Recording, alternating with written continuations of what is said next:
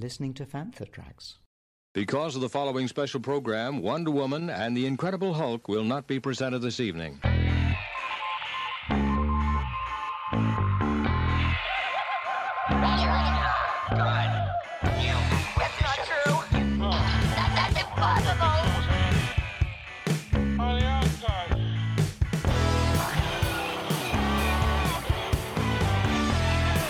It's time to get all your Star Wars news in a single file. This is Making Tracks. Here are your hosts, Mark Newbold and Mark Mulcaster. It's not true. That's impossible. Welcome to episode 163 of Making Tracks, brought to you by those fine folk over at fanthatracks.com. My name's Mark, one of the co hosts, and of course, joining me this week is the only man whose invite to the royal coronation was somehow lost by the Royal Mail. That's right, it's Mr. Mark Newbold. Mark, how you doing, buddy? I'm fine, which just proves that all postal services should be run by the royal females. yes, considering the amount of mail that actually I had back returned to me this week, actually, I've had three different items that were posted out internationally via the post office. So I actually went in to the counter. All three have come back because they're all missing some kind of import or like export duty ah. form or something for different countries. And right, these are free patches that people have asked me to send them after celebration. There is no value, and surely that's kind of what the post office is supposed to do is at least advise me maybe that I might need to fill out a form. So how's your week in Star Wars been, dude? My week in Star Wars, and this will not surprise you after 160 something episodes, has been busy. uh, we're gearing up for Star Wars Fan Fun Day, which is this Yep. coming weekend. So I had, you talk about the postal service, I had a box ordered by Yeah. Brian. So I designed a special exclusive Star Wars Fan Fun Day badge, which if you're attending Star Wars Fan Fun Day, and I hope some of the listeners are, all you've I got am. to do is go up to a member of Fantha and say, Fantha Trackers are everywhere. That's the phrase you've got to use. If you want a badge, just come up to any of the Fantha Tracks team and say, Fantha Trackers are everywhere. And if they haven't got a badge on them, they will lead you to our very fancy Fantha Track stand where we will give you one of 300 exclusive Fantha Tracks Star Wars Fan Fun Day badges. And so, anyway, Yes, the are. box turned up. I am. So the box turned up today. But Brian said, Beware, they might come late. I said, If they come late, then no good. He says, Because there's a problem. There's a problem at customs. Apparently, they want us to pay VAT or some nonsense, and it was all covered and taken care of before. So we were thinking, Oh no, there's going to be a whole hassle with trying to get it through customs and yada yada. But it didn't, and there wasn't. And they've come, they're here in the room, sat right behind me. So that's a relief. All the other stuff's organised. So we're in good shape for Star Wars Fan Fun Day. Other than that, yes, it's been a good week. We've had May the 4th since we did our last We episode. have. That was a busy time. And we've had Star Wars Visions. And we've got, I haven't yet started watching Young Jedi Adventures, but I need to because I'm interviewing the lead actor for Starburst magazine this week. So I need to watch those ASAP. So there's all sorts of stuff going on. But in short, and I never do anything in short, it's been a good week. How about you? Yeah, it's been pretty cool actually. It was a, a fairly reserved May the 4th. You know, it wasn't super bonkers and crazy, which is quite nice to be fair, considering the previous month for myself anyway. So that was quite Yeah. nice and uh, got stuck into Visions. Haven't finished all of the episodes yet. I've also been having to share my time with Jedi Survivor as well. So I'm, I'm kind of Yes. like neck deep in that. Not doing too well on it, but that's only because I'm not particularly a great gamer these days. I don't, you know, don't really play very often. But that's, you know, that's cool. It's, I mean, it's a stunning, beautiful game and it's massive. Uh, God knows how long it's going to take me to actually complete it. I will probably expect to probably report back this time next year and say, oh, I've just finished it. There's an episode ready for us to record then. That's that's easy. Exactly, yeah, and everybody will be like, Ugh, "Mulcaster, come on, how slow are you? Didn't you not just put it on story mode?" No, I've- I'm trying it on a on a harder level, which is probably also not really helping my progress. Big question then, as it's been made before, Mm-hmm. have you had any new stuff in your Stars collection? I'm turning around and having a look, and in all honesty, no. But No? which is kind of sad. I Oh. mean, I'm I'm very much enjoying the jazzware stuff at the moment. So every time I walk past a shop that sells the little blind boxes of the the mini figures, the mini sets, the Yeah. mini vehicles, I'm picking up one of those. They're quite You'll cool. probably get great pleasure out of knowing that the last three times I've picked up a blind box from the second wave of figures, I've had Anakin on his stab. I keep getting the same one. Basically, every time that you went up beat boop at the Jazzwares booth at Celebration, they would give you a blind box with the Celebration logo on, which is very, very nice. And there always got Anakin on his stab. Hilarious. And now every time I go to Morrison's and it's Anakin on his stab. So that's you know that that is what it is. There's lots of those dotted around the room. But other than that, no, I'm I'm still I still haven't built the uh, arcade machine. But I know you and me have had a chat about an idea about that. I'm piling through comics, so I'm way behind on my comic reviews, but I'm slowly, week by week, catching up because every article takes time to prep because you've got to put the pictures in. It's not just writing the review, it's prepping the page, so it's all of that. I mean, because like when I've done them in the past, sometimes you have to reread at least maybe the previous episode, and then you've got to read it, and then you have to read it again because you've got to take it in, and then you've got to write it. Sometimes need to spell check it and all that other stuff. And so actually, even a, a short review sometimes takes a while. I saw on our Fantha Tracks chat the other day, you were asking if anybody wanted to do any comic reviews, and I literally have. I'd probably say now it's getting close to about ten or eleven inches high of comics, and I was thinking, yeah, Mark, I'd love to do some comic reviews, but the, the comics that I'm reading right now, if I actually pick one up to read, is probably about a year old. Probably not very relevant. It's not the worst problem in the world. No, exactly. Um, for me, well, I received not one, but two Armourer's hammers from the Celebration store. The Armourer's hammer, which was kind of a bottle opener, was deemed to be considered a weapon by, I don't know, it, it might have even been ReedPop or it might have been just London Excel security people. And it's quite heavy, it's got some weight to it. And uh, yeah, two of them arrived. I only ordered one, so now I'm thinking, what do I do with the second one? It's a little bit annoying because they've come in these kind of really, really thin plastic bags, which I don't necessarily know if they've split or that's just how they've all been put in because both bags have got like a an opening on the side, and the top's got like a Star Celebration Europe kind of logo on it and like a cardboard thing to hang it off of a peg if you were going to hang it on a peg. But they are beautiful. They are lovely. I posted a couple of pictures up on my Instagram the other day. It's Yeah. got the uh, Celebration Europe logo embossed on it. I feel like it's more like something you'd use for kind of cracking walnuts or something rather than just opening bottles. But maybe that's why it's a multifunctional tool. And let's be fair, you know, we saw the Armourer the other day cracking like skulls open with with her ha- hammer on the Yes. uh, season finale of Mandalorian. So it might be quite appropriate. Looking forward to doing something with that. I might actually have to display them as a pair or something. Can have them crossed over or something. So they're pretty cool. They've arrived. So That's a good that's quite nice. I mean, I've pre-ordered a load of stuff. But, you know, we had a nice big drop of figure announcements from Hasbro. So I've pre-ordered the figures that I'm now collecting, which I've decided rather than doing all the vintage collection figures now, I'm just going to do like a new live action show figures, the ones which have never come out on a vintage card before. That's a good idea. I had to move a load of figures into plastic totes because I haven't got space to have them on display and they're not even displayed properly anyway. So I figured I just do that and I'm going to keep on buying some of the other stuff like the retro figures. Like those I'm still buying all of because I think they're just cool. But the new modern vintage collection figures, I- I'm only going to do, you know, Mandalorian, Book of Boba Fett, Obi-Wan Kenobi and Andor from now on and whatever shows come next. So Ahsoka and Skeleton Crew and the Acolyte. So there's still going to be plenty of figures, but I just guess I'll be waiting and picking up one or two per wave rather than a full wave every couple of months. It's the thing, isn't it? We've talked about this before. You know, I've got a nice size room at the top, but it's full. And you've got Yeah. a room that's full, you know, and a And lot of not, collectors yeah, it's not a nice size room. It's quite well. I mean, it's it's for you know for a dedicated collection room. Actually, it's not bad. Most people don't have a dedicated collection room. everybody has the same problem in that the event horizon comes quicker than you realise, and all of a sudden there's stuff on the floor and there's stuff in places that you didn't plan it to go, and you're suddenly looking for space to put things.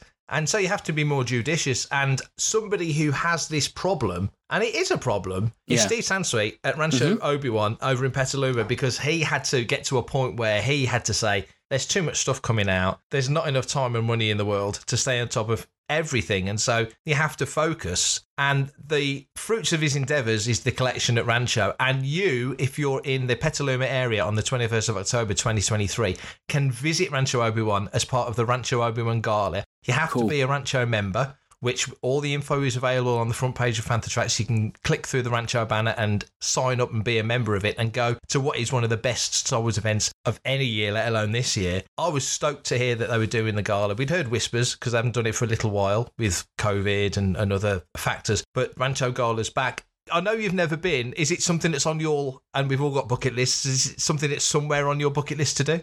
It is probably one or maybe the second item down on my bucket list. Uh, to be honest, I think it's a relatively attainable thing. If you, I think if you can get out to the states, it's got to happen. And my thinking is that I'll go out maybe the next time there's an American celebration, do Galaxy's Edge, do Rancho Obi Wan, and just tick all those boxes. I think, if anything, it just shows respect to the time and the effort and the you know the dedication that Steve and Anne and everybody else at Rancho have had for the Star Wars community over the years, going all the way back to when Steve was fan relations for Lucasfilm. I had some dealings with him and spoke to him. They're a big part of the collecting community, and I think always will be, regardless. So it'd be great to get out to a gala, and you've been to gala. You've been to one or two, haven't you? Yeah, I've been to how many have I been to? Five. So Five, 2013, yeah, 2013 through to 2017. Couldn't do 2018. I was doing another event, and then they didn't do 2019. They wanted a year off. 20 and 2021 they did virtual galas. 2022 they were going to do a gala, and then it got postponed. And now here we are. October 21st, Saturday, October 21st, 2023. Rancho Gala's back. So as soon as there's any news, we'll post it straight on the front page of Fantha Tracks. And what we will try and do, like we have in the past, we'll try and get Steve and Anne, or Steve or Anne, but hopefully both of them, come back onto making tracks, talk a little bit about what's going to be happening at the gala. One of the cool things is they usually come up with a name for it. I can proudly say the 2014 gala, the Galaween, was my idea. So that's one of my little feathers in my cap that I came up with a name for one of the galas. But uh, don't know what this one's called yet. I did put it out there on the article Rancho Ranch Oktoberfest, as in Rancho Oktoberfest, but it might not sound as cool as it looks when it's written down. So maybe that one won't work. This is Steve Blum, voice of Zeb Orrelios, and you're listening to Fantha Tracks. Karabast. May the force be with you. So, the latest issue of Empire Magazine is out now. It's available already to subscribers. The general public, it is out in newsagents right now. And in there is a whole wodge of stuff about Star Wars interviews with Kathleen Kennedy, many of the cast and crew of Skeleton Crew, and other projects as well. One of the topics that gets tackled is season two of Andor, and Tony Gilroy talking to Empire at Celebration did mention that not only are they over halfway through filming the second season, they're also planning on the final episodes to show the final three days leading up to Rogue One, which sounds very much like what we saw at the beginning of the 2016 movie with Tivik and Cassian on the Ring of Kafrene.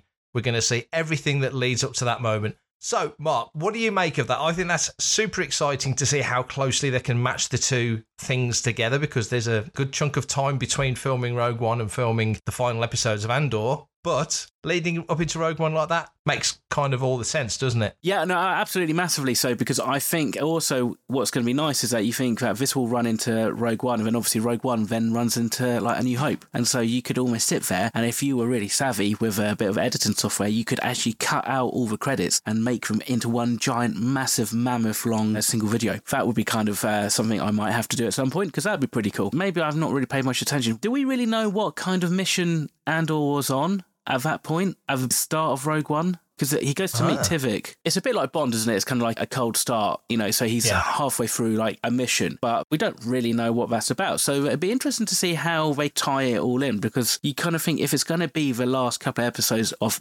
Andor, at this point, they've got to have some kind of rumblings of like what's going on. You know, the Emperor's building something. You know, may- maybe suddenly Tivik is not just like a, just a random guy that has got a bit of information. Maybe he really knows some really juicy intel, and that would kind of, I think, spin it on his head a little bit because he was obviously very disposable at the start of Rogue One. He was kind of just there just to kind of show, hey, yeah, Andor's kind of like he, he means business. He's gonna, yeah, Yeah. he's gonna kill in cold blood if he needs to, just to protect uh, himself and the Rebel Alliance. Well, there's an interesting parallel because in the latest run of Bounty Hunters, Inferno Squad have just come into the storyline, Inferno Squad from Battlefront 2. In there, they are ha- chasing down Valance uh-huh. because he has knowledge within his sort of databanks of the second Death Star, because this is all between Empire and Jedi, Yeah. closer to Jedi. They don't know what information he's got, but we as the reader know that that's what he's got, and that's why they're hunting him down. And so it's kind of a tying off all the loose end stuff. And, Yeah. and of course, in, in Rogue One, Tivik's injured. You know, my arm, my arm, I can't climb, and all that stuff. You know, he's freaking out when the stormtroopers get shot because he knows he's screwed. I guess it depends on how you read the moment. You know, in Rogue One, when General Draven says to Cassian, make sure that Galen Erso doesn't survive, he needs to go, and he's sent there to take him out. And you, you kind of left under no illusion that if he had to or was ordered to, and I think this is what season two's building towards showing that Cassian's a guy who will literally do whatever he's ordered to do by the Alliance. If they'd have said take Jyn out, they would have expected him to take Jyn out. And, and until he gets to know Yeah. her and understands how driven she is and how genuinely in it she is, like he figures Galen out himself, sort of thing. That that's part of the mission, and they can't show Cassian being too conscientious in Andor because you almost feel like that's his character development in Rogue One. Even mm, though if you've only seen. Rogue One, you've got nowhere to base on where it's coming from, other than him taking Tivik out at the beginning to show he's a lethal James Bondian assassin type character, killer character. And until when he makes the choice of I'm not going to kill Galen Erso on the platform, so I think they've got a, a longer run up to that that they can show. We've talked about it endlessly on the show about the AI technology to make actors look younger and what we've got coming up in Dial of Destiny and stuff. So I think they'll, if they wanted to, I mean they don't need to. I, I don't think any of the actors have aged particularly that much that you would need to do that. Certainly not Diego Luna, which freakishly looks younger now than he did then. But I, I'm very excited to see how they play it because Andor season one very much felt like Rogue One. I didn't really appreciate how much until I watched Rogue One again the other week and thought, wow, yeah, no, these two marry up really well. So season two, you've got to imagine will only tighten that dial up even more. Hey man, it's me, Kevin Smith, Star Wars fan, Fantha Tracks fan. Not only this year do we get Ahsoka, we also at the end of the year get Skeleton Crew. And speaking again to Empire Magazine at Star Wars Celebration, co-creator Christopher Ford discussed the show. One of the perceptions of, of Skeleton Crew is that it's a kids show. It's a show that features kids, but Ford makes it very clear that it's not a kids show. There's real peril, real danger. The stakes are high. Even though it's going to have that Amblin 80s kind of feel, I would imagine in relation to the kids' performances as much as anything, these are real high stakes that are on hand at the moment. There's overlaps with characters from the sort of the Filoni universe, if you want to call it that. What are you making of Skeleton Crew so far? They've really given us very, very little other than if you were in the room. I think there was a bit of a teaser trailer that they showed. What's your sort of vibe so far for Skeleton Crew? So, I mean, I'm interested. I mean, don't get me wrong. I am interested in it, and I'm I'm curious about it. I am now at that point whereby the moment people, and I say people because it tends to be more Kathleen Kennedy, if I'm honest, and I don't want to attack her for it, but she does tend to like to put things in boxes, kind of explain stuff by using other films and other kind of genres and stuff. So, like this whole big reference point of you know using am- the Amblin films, I get that to an extent, but I'm also kind of like, let's not hang our hat on this is what it's going to be because hmm. for this very reason, yeah, I don't see any creative worth their salt these days just going, we're just going to basically make a Goonies and Star Wars because they're going to want to pull in so much other stuff. As with Star Wars, it is just a uh, kind of a big melting pot of different genres. I would expect this to be the same for Skeleton Crew. And if it isn't, I think actually it could be a little bit too one note. And I think that we may have kind of seen sometimes in the past where where things have come unstuck a little bit, where they've kind of gone down tonally too much of a singular genre. And I think sometimes there are points in The Mandalorian where they did that, it goes down a little bit too heavier Western kind of vibe and it works, but then it also starts to feel a bit samey. Book of Boba Fett was a little bit like that as well. I think they try to go down this kind of gangster kind of genre without really kind of doing too much else. And I think this could be similar, or that could be the risk, but it sounds like Christopher Ford is kind of saying actually no. And to be fair, it'll be quite fun. It'd be quite nice to kind of have that slight subvertive kind of nature. We think it's all light and stuff, and actually the the counterpoint to that and the contrast is actually holy crap. You know, this is actually quite dark, and it'd be great to see these kids in some real serious peril. Really put the screws on because I think you know in some respects again this potentially a gateway show for a whole new range of audiences getting into Star Wars. And so it would be nice to actually feel like there's some proper jeopardy and some consequences on the line by the end of whatever, you know, however many episodes they have in this first season. Jude Law alludes to that. He says his role is complicated. The hot buzz is that his character is some sort of Jedi. But basically, he says they need guidance, but they're vulnerable. And so throughout, the people they meet, you question all of them. Is my character nice? Is he not? You just want them to be all right and get back home. But if you know Jon and Chris's work, Jon Watts had done the Spider Man trilogy, so that's uh, young characters right there. You'll know that the kids aren't always safe. So basically, he says, seeing this galaxy, this world that we've all grown up loving, then the jeopardy, the divides, the heroes, the villains through the eyes of children is brilliant. So he's basically saying there that we're seeing the Star Wars galaxy that we know, the black, the white, and the grey in between, through the eyes of kids. The duality is more marked, isn't it? You know, it's good or it's bad. The kids don't see the grey areas. And I think that could be quite cool because if you go back to when we were kids watching A New Hope for the first time or Empire for the first time, but specifically A New Hope, that is very much black hat, white hat. There's not a lot of grey in Star Wars. We allude to and we fill the gaps ourselves. And I think looking at the Star Wars galaxy through the eyes of younger characters, I don't know what the, the age mix is, but they look reasonably young. To see it through those kind of characters. One, it's going to give you a sort of a caravan of courage vibe. I think it's going to give you that feel. Yeah. Mm. You're watching Star Wars Adventures through the eyes of children in a way that you didn't in the Phantom Menace. Anakin was one of those characters, but Anakin was always pretty much the smartest kid in the room because he's the chosen one. He's not a regular kid. He's not Kitster. He's Anakin.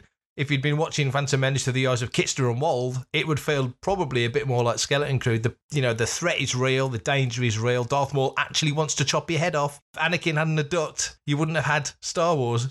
The peril is real, but you're watching it through the eyes of kids. So I think to your point, I think Skeleton Crew could be something really, really quite interesting. It'll be interesting to see what they do with the Jude Law character because, as you say, if he is a Jedi, bearing in mind that we have just had a series where we have had a Jedi lead a child, but obviously a very unique and special child in the, the hmm. guise of Princess Leia. I think Obi Wan, his character to a degree is is very much formed by this point, so therefore it would be very difficult for him to be like really you know harsh and and serious with Leia in in some respects. But actually, yeah, if you think if you kind of put your you know yourself in Jude Law's position and you've been on the run for what 10 years 10 plus years however long it is i can't remember when it's set exactly you know he's he's hiding and he's been hiding fairly well from the empire you then get mixed up with a load of kids you don't want those kids to reveal your identity accidentally or on purpose. So therefore, I could see actually for a lot of this, yeah, we could be sat there thinking, actually, is he a good guy or is he a bad guy? He could even invariably do stuff that is protecting his own interests and maybe the interests of something bigger than him and the kids over the actual safety of those children at that point in time, which will make it quite an interesting watch, I think. For everything in one location daily news, reviews, interviews, podcasts, video, and social media feeds. Bookmark fanthatracks.com for Star Wars news 24 7, 365. We have to eventize this. That's a direct quote from Kathleen Kennedy speaking once again to Empire Magazine at Star Wars Celebration. She's talking about the wishes and hopes of Lucasfilm and Disney to make Star Wars big screen movies a major event in the way that they once were back in the 70s, the 80s, the 90s, and the noughties, in a way that you could argue they've not been since The Force Awakens. What do you make of Kathleen Kennedy's comments that we have to eventize Star Wars? Yeah, I kind of feel like she's not really paid attention for the last 40 odd years, if I'm honest, without sounding like too harsh. Let's be fair, the, the circus was well and truly in town for the Phantom Menace. Not so much, I don't think, for Attack of Clones, but then it came back again, Revenge of the Sith. So similarly, it was there for The Force Awakens, and I don't really think it really went away for the sequel trilogy because I mean, because the thing was then we had the big whoop de doo about you know it's the end of a Skywalker saga and stuff, so they amp it up and kind of put a lot of kind of emphasis on it. But this, I mean, this is kind of a thing that I think a lot of people feel is that yes, it's, it's wonderful having Star Wars year in year out and having TV shows and everything else, but you just don't get the the sense of excitement for these things. Even after like we had the end of season two of Mandalorian, I didn't necessarily feel there was much hype in the fandom around the start of season three. There is always a, a, thing of like too much of one thing is bad is bad or at least we take it for granted too much and i think it would be nice to kind of have a bit of a clearing of space and then you know star wars to come back with a big emphasis for the next film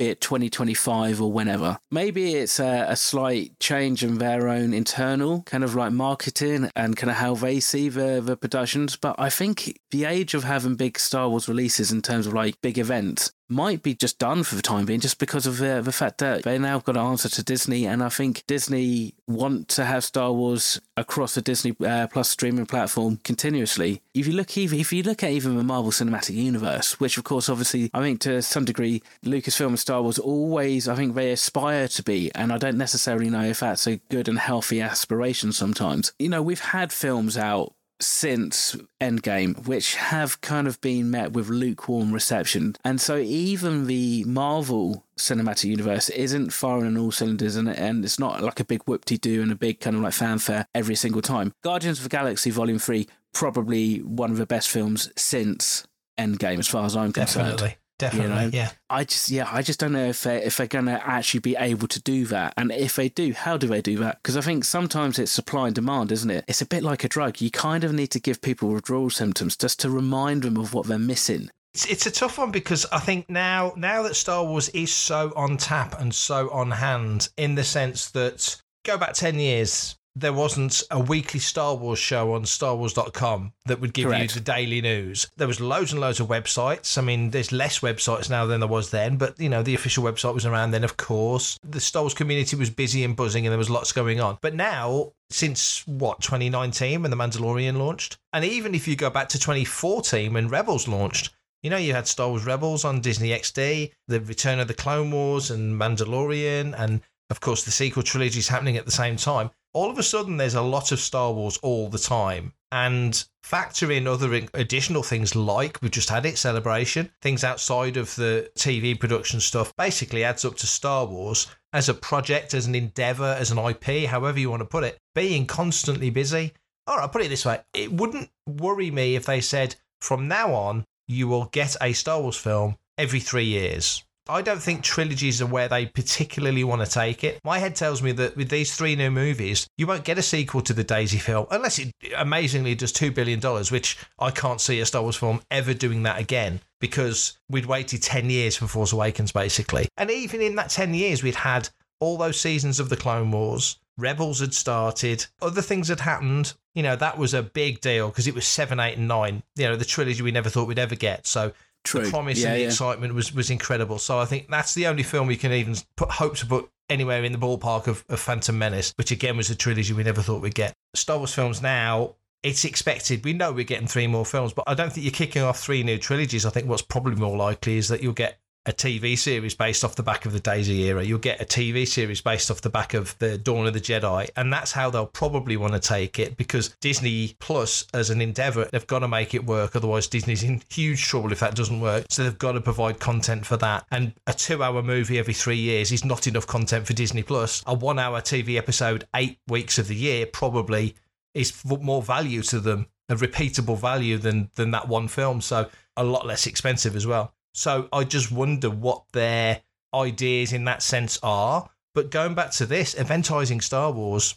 Look, Kathleen Kennedy's our only on Remember on Fantha Tracks. Far be it from me to have a pop at Kathleen Kennedy. We're very grateful to Kathleen Kennedy. and It's wonderful that she, she, you know, she accepted that. But but the point is, is that to even think that you have to eventize Star Wars, Star Wars doesn't need to be made an event. Star Wars is an event. And I thought of you when I read this article. She says it, I've often brought up Bond that's every three or four years, and there wasn't this pressure to feel like you had to have a movie every year. I felt that was very important to Star Wars. We have to eventize this. This is known, you know, when Star Wars came out, sequels weren't a thing when Empire came out. So Empire was the one that really set the template because nobody ever expected a sequel. When they got a sequel, they didn't expect them to spend as much money because sequels never did. And then they didn't expect it to make as much money, and it near as damn it did. Didn't quite, but not far off by the time Jedi came out, you've got sequels to Star Trek films, you've got sequels to other movies, and then Return of the Jedi came out, and it was the biggest, the most bums on seats. Just insane numbers because people knew now that this was something to look forward to. And then that was it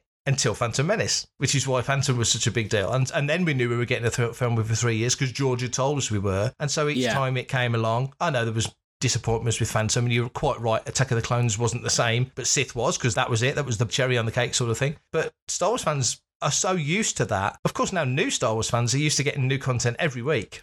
You know, we get an episode of hmm. Mandalorian season three on a Wednesday, and by the following Monday, no one's talking about it. And it's just Yeah. a different world. Can't criticize it. It's just a different world, supply and demand. I think this kind of falls into that problem area of part of me would like the gaps, but only if they exploit the gaps. And I say that in the best sense. Back in the day, especially in the prequel trilogy, where Dark Horse were doing the comics, Del Rey were doing the books. And so you were learning stuff about the previous film, but being teased about the thing that was coming up ahead. We're not in the trilogy world anymore. They've announced three more, basically, three more Star Wars stories. They might as well be Dawn of the Jedi, a Star Wars story. What Rey did next, a Star Wars story. Mando's Last Ride, a Star Wars story. You know, until they're hits and they can expand on it further. You're not leading up to anything in the same way that you are now. It's so hard to try and formalize a response to that because if Star Wars isn't the biggest movie event of the year out of all movies, the black hole in the cinema going year that everything else stays as far away from as they can, which is what how it used to be, that's not how you handle Star Wars on the big screen, is it? No, I don't think so. Whatever happens or whenever the Rey film comes out, that's got baggage. And that's so they're going to have to work really freaking hard, I think, to quiet down and block out some of that you know detractors i mean but then i suppose the thing is you know if it comes out 2025 10 years after force awakens if you were mm-hmm. 8 when The Force Awakens came out and that was your intro to Star Wars, that is going to be like the equivalent of your A New Hope or your Phantom Menace. That in itself, I think, means that, let's be fair, we're getting older. Hopefully, Star Wars will outlive us. So, therefore, this is going to be about celebrating those new fans. And so therefore there's going to be maybe a bit of disenfranchisement by some older fans, you know, when, you know, hashtag not my Star Wars and all that. I can imagine that's going to come back relatively strong. But that's just how it is. I mean, like, you know, I suppose it all depends upon how much you actually want to kind of like break down that comment, whether or not that was just a throwaway comment by Kathy that's kind of been uh, like over emphasized because it's a headline in some of these articles. Because I'm sure she, I, I, you know, obviously every single Bond film to me anyway is a big event, but I don't think it is anywhere near as a big event as Star Wars. You know, I think Star Wars has still probably got the foothold, and I think the big things are like when a new Bond film gets released, is obviously if it's got a new Bond. That's when all eyes are on on James Bond. I don't necessarily think that statement that she said in that respect was kind of needs to be kind of heavily focused on. But I do think maybe she's trying to get away from the the tight turnaround, the one year release that they they set up, and maybe two years for a Star Wars film will be enough time. Hi, this is John Morton from The Empire Strikes Back. I'm Dak Ralter or Bespin Boba, and you're listening to Fantha Tracks. Given that, that now there is so much Star Wars content and Yeah. fans are used to, uh, you mentioned, if you're eight when Force Awakens came out, you're 18 when the Rey film comes out. And let's say you were seven when you started watching Rebels. So I was six when I first saw Star Wars. Until I was 12, I had Star Wars Empire Jedi, the making of documentaries, the odd appearance on the Muppet Show. Never saw the holiday special until much, much later. The content and the expectation was different. For me, it was the, the comics because it was Yeah. the 80s and it was a different world. So it's, you can't compare. But if a kid now is used to seeing Rebels every week and then sees Clone Wars and now has Disney Plus and can go back to that wonderful archive of all the stuff and even get curious and go back and watch the Ewoks and Droids and Caravan of Courage and Battle for Endor and all the other stuff they might want to watch or, and really get into it. Do you think that they are feeling, Lucasfilm and Disney, feeling caught between two stools in the sense that on one hand, they would know in their logical head the smart thing to do is exactly what you just said. Do what Disney always used to do put it in a vault for seven, Seven years. years. Just draw it back a little bit and get that anticipation and excitement up again because organically in the past it's worked. But now you've got a fandom, and this has been a worry for a long time. You had a rock solid fandom. It's only going to get older. The Trek fandom got older. They're still there, but they got older. But now they've brought in all these new kids because every yeah, I think we had like 50 weeks in a row with a brand new Trek episode every week, from like mm-hmm. Picard to Strange New Worlds to Prodigy to Lower Decks, Discovery. Do you think with Star Wars, their worry is that now they've gone from a, a loyal, rock solid fan base that is happy to wait three years? I'll wait three years. I've got plenty of things I can be enjoying with Star Wars that doesn't necessitate sitting down every week to watch something new. They've traded that almost for, you could say, a transient audience to which Star Wars is just the thing they're into now. And if there isn't more of it, they'll be off when the next DC film hits big or the next Hunger Games prequel comes out or whatever. Do you think that's their worry that they may lose the audience if they're not giving them content, content, content? Yeah, I mean, but I think that's partly now the, the nature of what society is. The nature of how much content is generated and can be created online by people, and that. And, and you even see it with some influencers. They they get a couple of kind of products of Star Wars when Mandalorian's out, and then you know next time they're they're doing more pop, you know, they're more generic pop culture. And I think that's the thing, isn't it? It's, I think now Star Wars is part of the, the general pop culture tapestry from when it once was, where it, it kind of felt like there was Star Wars and then there was everything else. And obviously, that is partly because when I started getting into Star Wars, there wasn't any new films out. There was these free on VHS, and then suddenly there's some books and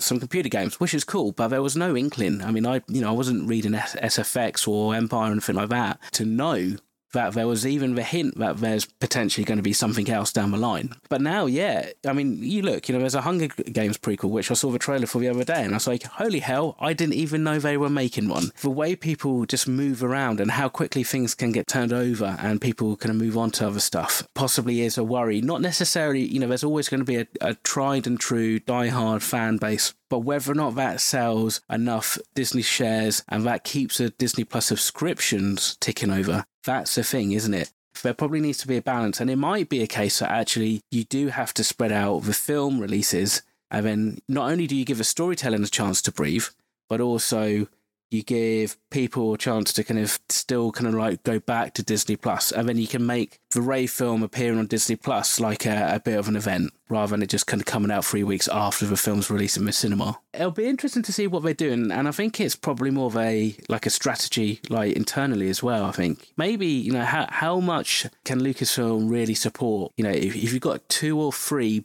big Star Wars movies which are operating at different ends of the timeline, which you could almost say could be like your own micro franchises. Can they support those? Do they need to scale up? Is this possibly partly where the issue is? Is actually Lucasfilm itself needs to scale up to be able to support these productions properly. And there's another problem as well, and you've just said something very interesting. When Rogue One came out, the amount of people who went to see Rogue One or went to see Rogue One expecting to see what happened next in The Force Awakens, not understanding that it, that Rogue One wasn't a sequel to The Force Awakens, which sounds ridiculous to us fans who know the stories and the timeline and such. But the amount of people that went not knowing that it was a totally different time period. That's the Death Star from the first film.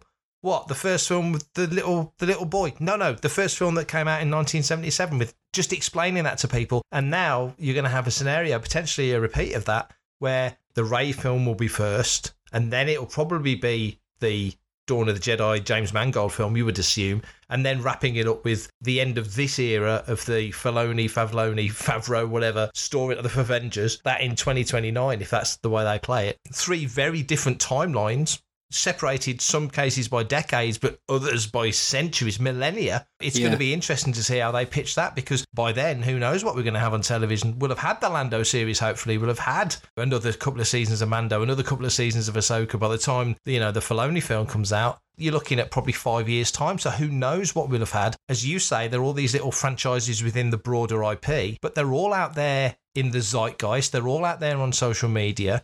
These days, kids watch most things on their phone or on tabs or on laptops, you know, if they can't get to the cinema. But, you know, that's not the prerogative. That's not the driver for a lot of people who want to see Star Wars these days. They don't really care if they see it on a TV screen, a 50, 60 inch TV screen, or whether they go and see it at the cinema. For us, it's like it's a Star Wars film at the cinema. Look mm-hmm. at how many of us went to see Return of the Jedi the other week, a 40 year old film we've all seen a hundred times, and we were there with buckets of popcorn, chomping away like this is the coolest thing ever. That proved that eventizing Star Wars is one, a priority, two, an absolute no brainer, but three, if you do it right, the easiest thing in the world to do.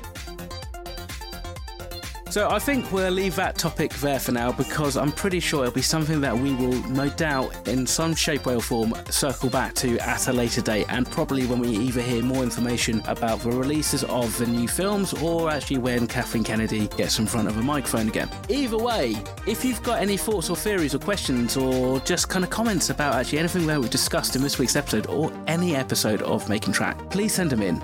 And so, Mark, can you let the listeners know how they can do that? You know, funnily enough, I can. Well, thank you everyone for listening to Making Tracks. If you want to be a part of the action and stay updated on all the latest Star Wars news, visit fanthatracks.com or check out the free. Ooh, free.